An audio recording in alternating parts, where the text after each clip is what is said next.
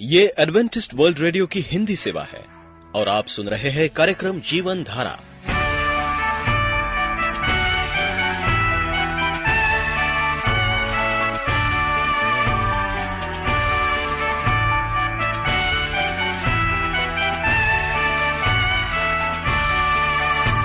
कार्यक्रम जीवन धारा सुनने वालों को मैं स्मिता और मैं अमित।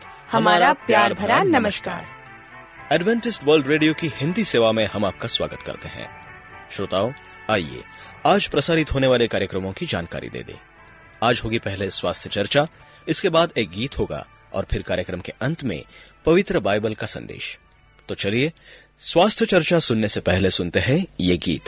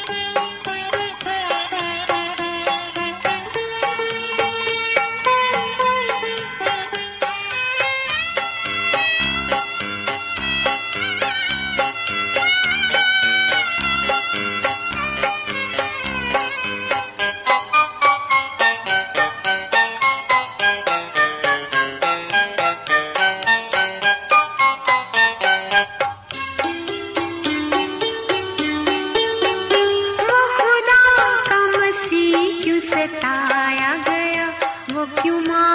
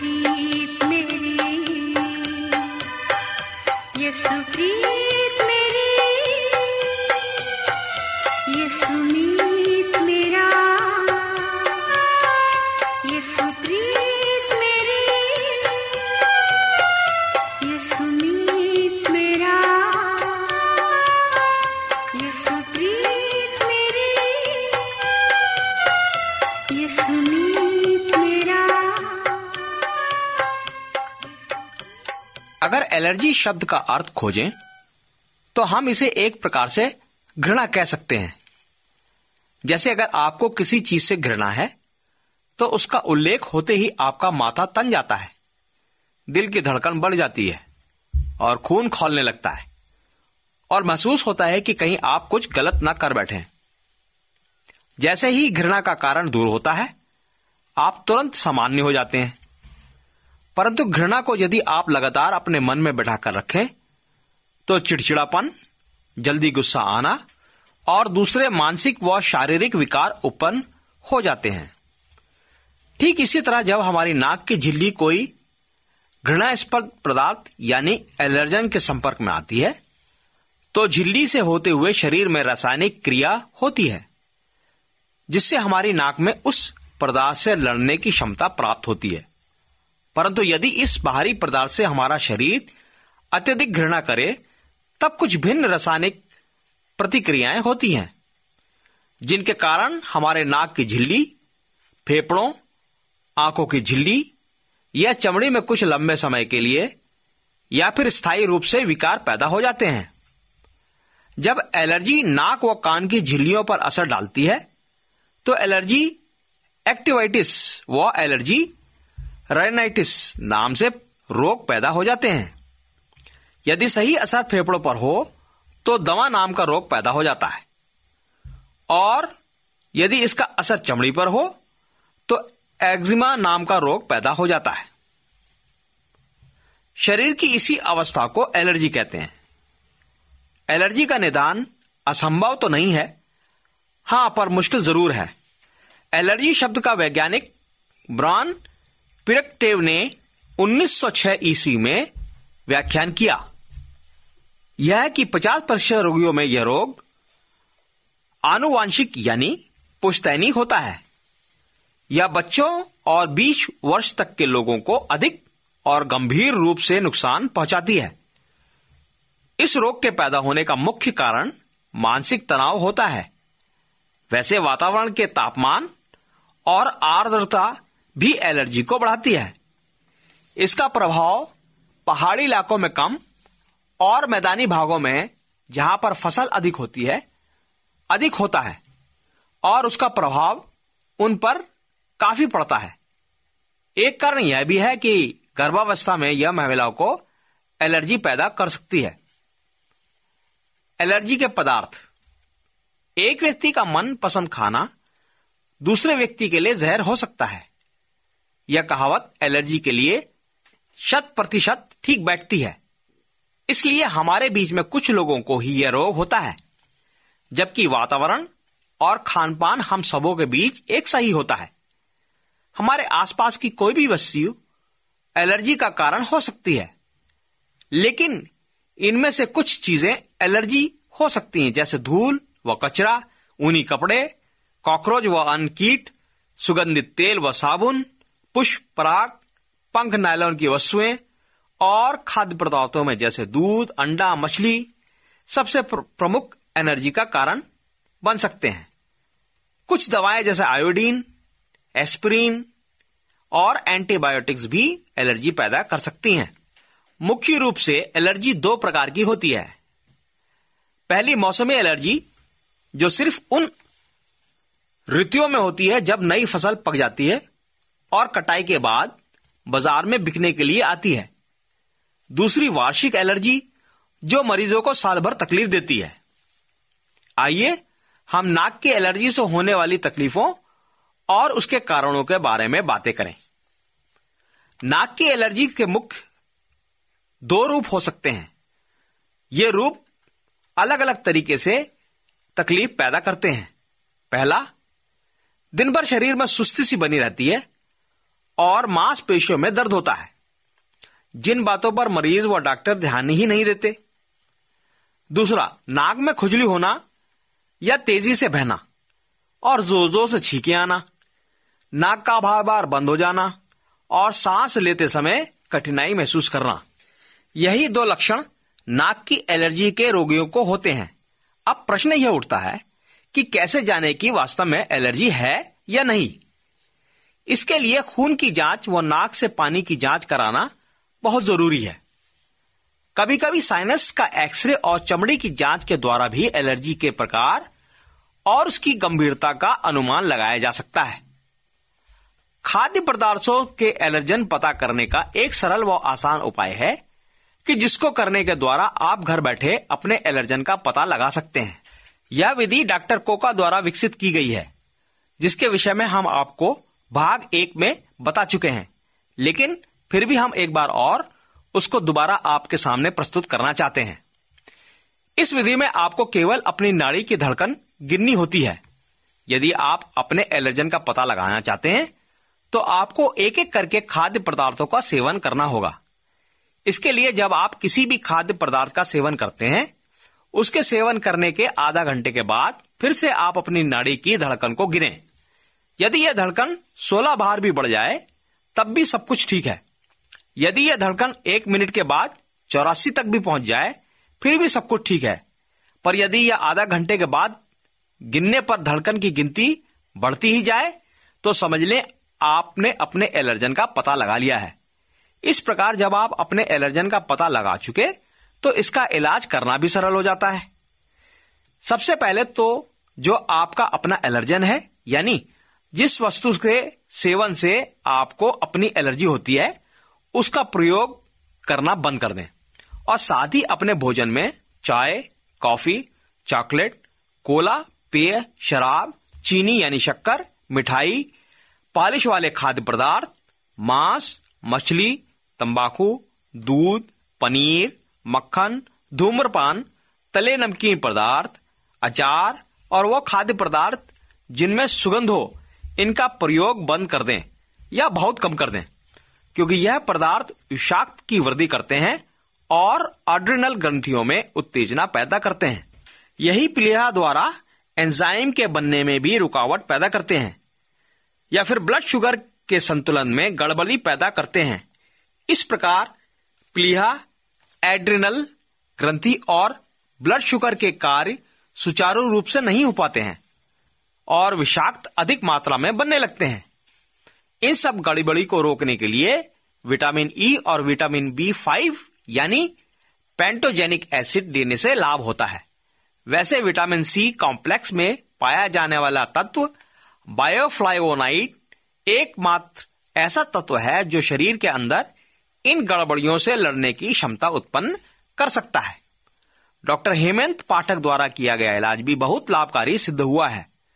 चीनी चिकित्सा पद्धति में प्रसिद्धि प्राप्त डॉक्टर पाठक का कहना है कि आँख, नाक, त्वचा के एलर्जी रोगियों को पाँच बूंद कैस्टर ऑयल, पानी या रस के साथ सेवन कराने से एलर्जी के रोगियों को बहुत लाभ होता है। उनका कहना है कि इस प्रयोग में उन्होंने कई रोगियों पर सफलता पाई है। एलर्जी से प्रभावित रोग में तनाव का महत्वपूर्ण स्थान पाया जाता है। ऐसे व्यक्ति को व्यायाम करना आवश्यक है। उम्मीद करते हैं आज की जानकारी से आपको विशेष लाभ होगा। अब आप वेल्डन चरण को आज्ञा दीजिए। नमस्कार। आप एडवेंटिस्ट वर्ल्ड रेडियो का जीवन धारा कार्यक्रम सुन रहे हैं। यदि आप पत्राचार द्वारा यीशु के जीवन और उनकी शिक्षाओं पर या फिर स्वास्थ्य विषय पर अध्ययन करना चाहते हैं तो आप हमें इस पते पर लिख सकते हैं। हमारा पता है वॉइस ऑफ़ प्रोफेसी ग्यारह हेली रोड नई दिल्ली एक एक शून्य शून्य शून्य एक इंडिया। और हाँ श्रोताओ आप हमारे वेबसाइट पर भी हमें कांटेक्ट कर सकते हैं। हमारी वेबसाइट है www.vophealth.org तो आइए पवित्र बाइबल से आत्मिक संदेश सुनने से पहले और एक गीत सुनते हैं। तू है महान। तेरी जय तेरी जय।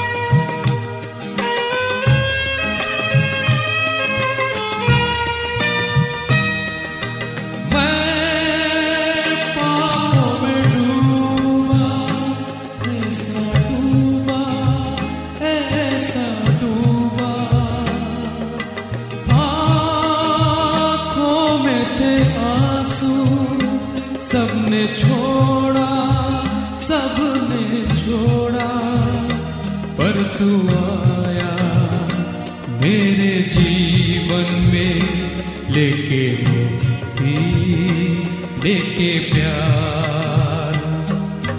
यीशु तू है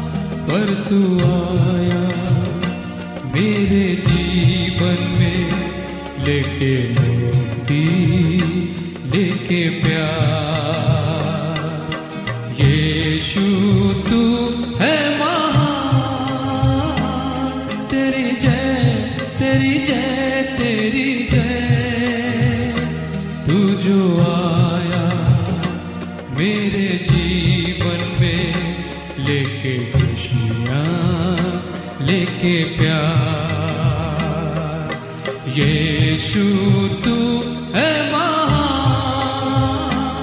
तेरी जय तेरी जय तेरी जय। तू जो आया मेरे जीवन में लेके श्रोताओं, परमेश्वर का वचन जीवित और शक्तिशाली है। उसके वचन से संसार की रचना हुई। जो इसमें विश्वास करते हैं, परमेश्वर उसमें कार्य करता है। आइए पास्टर मॉरिस माधो से परमेश्वर का वचन सुनते प्रिय रेडियो मित्रों यीशु मसीह के मधुर नाम में आपको भाई मॉरिस माधव का नमस्कार। प्रिय रेडियो मित्रों, बाइबल हमसे कहती है, परमेश्वर का वचन जीवित और शक्तिशाली है। शक्तिशाली शब्द ग्रीक भाषा का एक रूप है, जिसे हमने अंग्रेज़ी के शब्द शक्ति से प्रतिपादित किया है। यह दृश्य हमें ताकत कार्यवाही का संदेश देता है। यीशु कहता है, मैंने तुम्हें जो शिक्षा दी है, वो आत्मा और जीवन है। पॉलुस कहता है, इसलिए हम भी परमेश्वर का धन्यवाद करते हैं कि जब हमारे द्वारा परमेश्वर के सुसमाचार का वचन तुम्हारे पास पहुँचा तो तुमने उसी मनुष्यों का नहीं, परंतु परमेश्वर का वचन समझकर ग्रहण किया। तुम में जो विश्वास रखते हो, प्रभावशाली है। इस प्रकार परमेश्वर का वचन, आवाज़ मात्र, कागज़ पर लिख देने से कम नहीं हो जाता। परमेश्वर का वचन जीवित है। वो आत्मा है, वो जीवन है, वो क्रियाशील है, शक्तिशाली है। जो इसमें विश्वास करता है, वो उसमें कार्य करता है। बाइबल इसे साफ़ बताती है कि इसके काम करने का ढंग और तरीके के द्वारा इसका प्रत्युत्तर जो इसको सुनते हैं, उस पर निश्चित करता है। इस कारण से याकूब कहता है, इसलिए सारी मालिनता और बैरभाव की बढ़ती को दूर करके उस वचन को नम्रता से ग्रहण कर लो, जो हृदय में बोया गया और जो तुम्हारे प्राणों का उद्धार कर सकता है। वचन से पहले अपनी आत्मा में परमेश्वर को स्वीकार कर सकते हैं। ऐसी बहुत सी अन्य बातें हैं जिन्हें अवश्य अलग किया जाता है। दो बातों को याकूब साफ़ करता है। मालिनता, बुराई या सैतानियत मालिनता, दुष्टता की हट धर्मिता को रोशनी में लाता है, जो अनैतिक और अपवित्र है। ये आदत परमेश्वर के वचनों से मन और हृदय दोनों को बचाती है। दूसरी तरफ़ शैतानियत बुरे व्यवहार की तरफ़ ले आती है। हम एक बच्चे को शैतान कहकर बुलाते हैं। जब वो अपने बड़ों के निर्देश और अच्छी बात को अस्वीकार करता है एवं वो बात विवाद करता है और उल्टा जवाब देता है।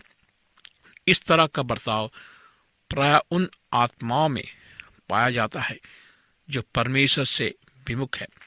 धर्म शास्त्र के अनेक पद इस व्यवहार का विवरण देते हैं। हे मनुष्य, भला तो कौन है जो परमेश्वर का सामना करता है? क्या जो बकवास करता है, वो सर्वशक्तिमान से झगड़ा करे? जो ईश्वर से विवाद करता है, वो इसका उत्तर दे।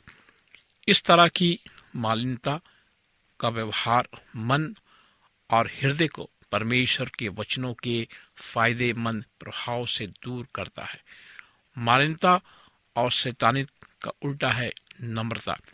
नम्रता के साथ शांत इंसानियत, आज्ञाकारिता ढांडस और मन तथा हृदय का खुलापन आता है। ये गुण बाइबल के साथ संकलन होते हैं। बाइबल कहता है, प्रभु का डर ये परमेश्वर के प्रति आदर का सूचक है। इस प्रकार हम गीत में इस तरह का वर्णन पढ़ते हैं। वो आदमी जो परमेश्वर के वचनों के द्वारा लाभ, अनुग्रह और निर्देश प्राप्त करता है। बाइबल कहती है, यह भला और सीधा है। इसलिए वो पापियों को अपने मार्ग दिखाएगा, वो नम्र लोगों को न्याय की शिक्षा देगा। हाँ वो नम्र लोगों को अपना मार्ग दिखाएगा। यहाँ हम देखते हैं कि मालिनता और परमेश्वर का डर दोनों व्यवहार की आवश्यकता है।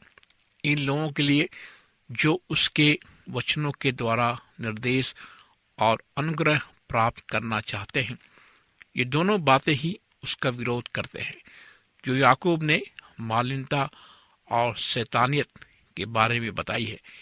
इससे पता लगता है कि परमेश्वर का वचन विभिन्न लोगों में विभिन्न प्रकार का प्रभाविक अंतर दिखाते हैं। इसी कारण इब्रानियों चार बारह में ये पढ़ते हैं, परमेश्वर का वचन जीवित और क्रियाशील है। परंतु इन विचारों पर निर्णय करना हृदय से सोचना है। दूसरे शब्दों में, परमेश्वर का वचन खुला, उन्नत प्रकृति और गुण प्रदान करता है। परंतु इन, उन लोगों पर जो उन्हें सुनते हैं और जल्दी ही इस बात पर निर्णय कर लेते हैं। क्या सुनना है?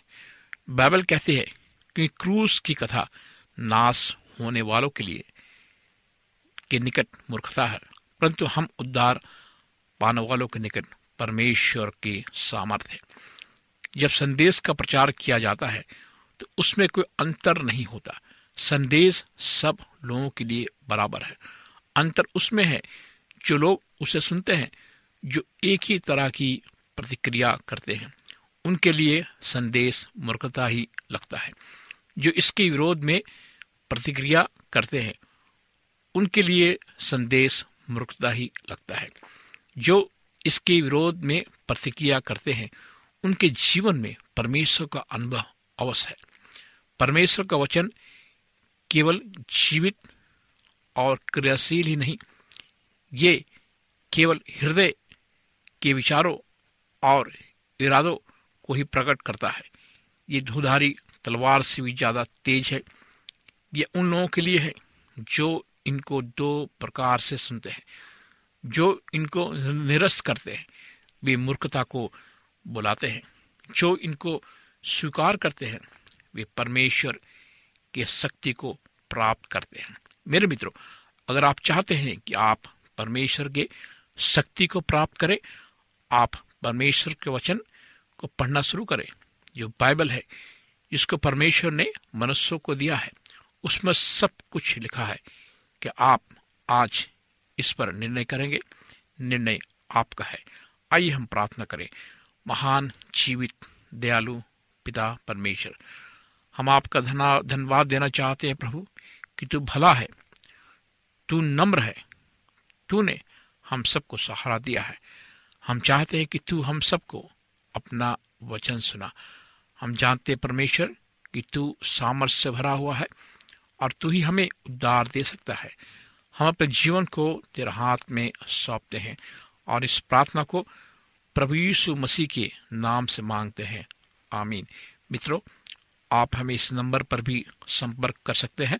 हमारा नंबर है नौ छ आठ नौ दो तीन एक सात शून्य दो। नौ छ आठ नौ दो तीन एक सात शून्य दो हमारा ईमेल आईडी है Morris A W R at Gmail dot com Morris M O double R I S A W R at Gmail dot com हमें आपके पत्रों का इंतज़ार है। परमेश्वर आपको आशीष दे। श्रोताओं हम उम्मीद करते हैं कि आपको आज का ये कार्यक्रम पसंद आया होगा। यदि आपका कोई प्रश्न या सुझाव हो तो हमें अवश्य लिखिए। हमें आपके पत्रों का इंतज़ार रहेगा। हमारा पता है कार्यक्रम Jeevan Dhara Adventist World Radio post box सत्रह पुणे चार एक एक शून्य शून्य एक महाराष्ट्र इंडिया। पता एक बार फिर नोट कर ले कार्यक्रम Jeevan Dhara Adventist World Radio. Post box सत्रह पुणे चार एक एक शून्य शून्य एक महाराष्ट्र इंडिया। और अब हमारा समय यहीं पर समाप्त होता है।